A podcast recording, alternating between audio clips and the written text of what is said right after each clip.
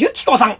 やさん、別人クラブさん、いつもお便り、ギフト、ありがとうございます。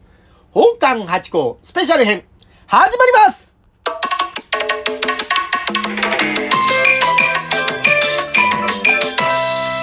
どうも、松野屋八甲でございます。宝冠八甲は CM キャスティングのプライスレスの提供でお送りいたします。いやー、今週も、えー、お便りギフトを頂戴しましてありがとうございます。これが読める幸せ、噛み締めております。ありがとうございます。まずはゆきこさん。連日、元気の玉と美味しい棒を頂戴しましてありがとうございます。本当に元気を頂戴しております。ありがとうございます。続きまして、あやさんでございます。元気の玉と美味しい棒を添えてお便り頂戴しました。本当にいつもありがとうございます。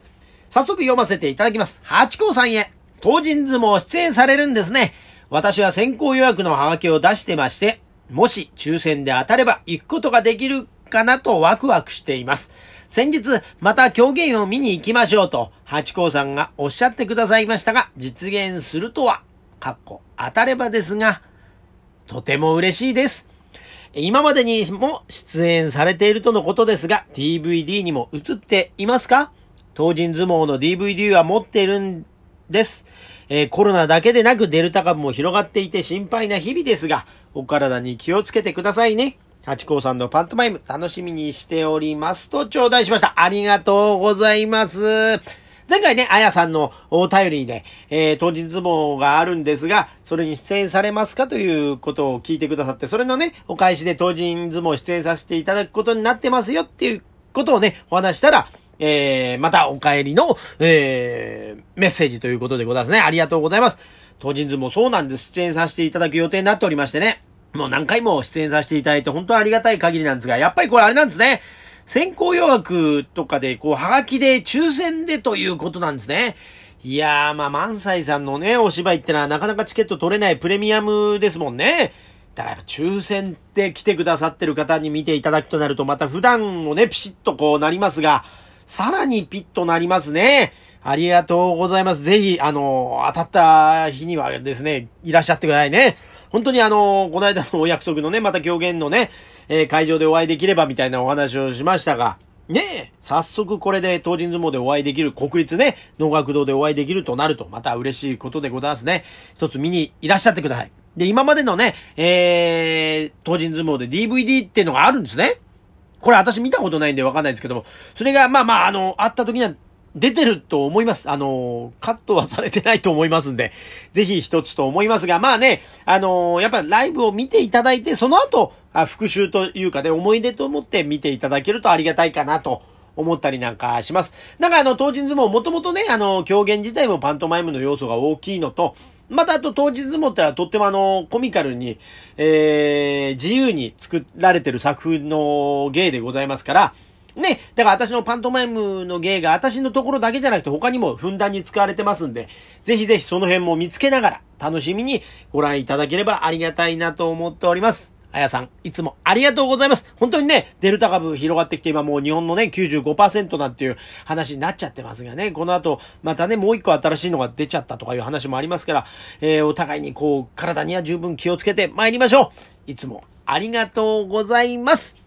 さあ、続きまして、別人クラブさんでございます。最近ね、ライブ配信させていただいてないんでですね、なかなかこう、ね、お会いできないなと思っておりましたが、早速、えー、お便り頂戴しましてありがとうございます。読ませていただきたいと思います。こんにちは。演歌の話については、和島祐介氏が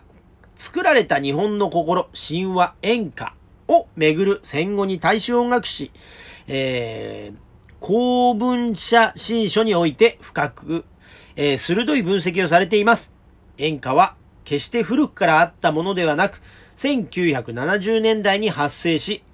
えー流行したジャンルであるというう言説を貫いております。えー緩和9大。演歌は99%男女間の歌だとおっしゃっておりましたが、思いつくところで、鳥羽一郎、兄弟船、えー水前寺清子、365号のマーチ、島倉千代子、東京大おっかさんなど、ヒット曲は男女の歌ではありませんよね。汗みたいなね、映画をマーク。えー、ただ、輪島市の論に照らし合わせると、兄弟船は1982年、365歩のマーチは1968年、東京大おっかさんは1957年と、いずれも70年代ではありませんが、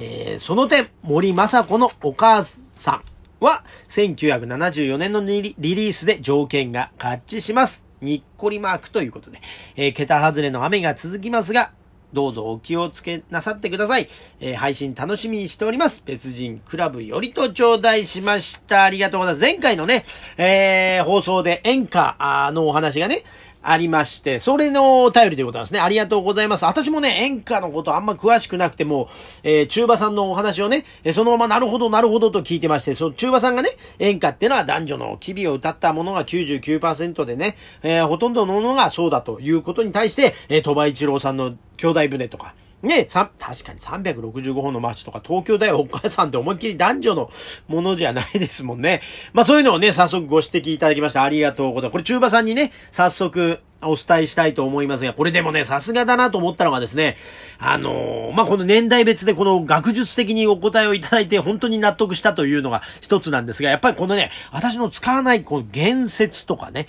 えー、緩和旧大とか、このあたりをね、文章の中に使われるってことは本当に、あのー、ね、普段から文章を書かれてる方だなというのが、ね、分かってですね、驚きました。これ緩和旧大って私使ったことがなくてですね。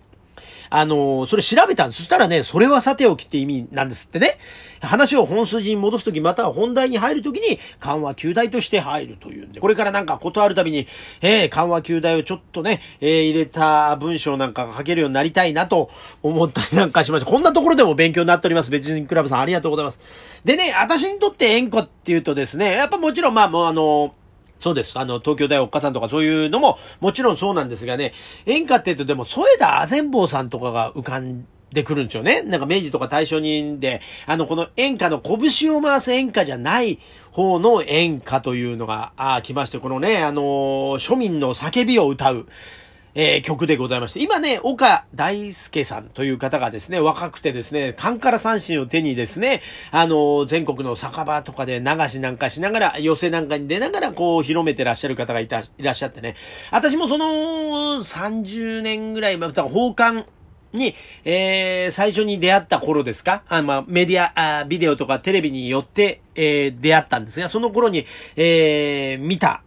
桜井敏夫さんがですね、あの、石田一松先生という方の、あの、お弟子さんでね、ずっとやってて、お前はもう石田小一松と名乗りなさいと言われたんだけども、いやいや、私はまだ全然先生なんかにはもう、えー、お呼びもつきませんので、私は本名で、えー、しばらくやらせてくださいって言って、桜井敏夫さんということでやってらっしゃる。でも本名をまた調べるとまた別の名前があったりしたりしてね、あの、なかなか、あの、不思議な感じもいたしますが、この方ね、あの、後半にはですね、なぎら健一さんと一緒に曲出したりなんかして、だから知ってらっしゃる方もとても多いと思うんですが、このね、あのー、桜井敏夫さんの、えー、曲を聴いてですね、本当に私もその演歌を知ったということで、ラメちゃんたらギッチョンチョンでパイのパイのパイとか東京節とかね、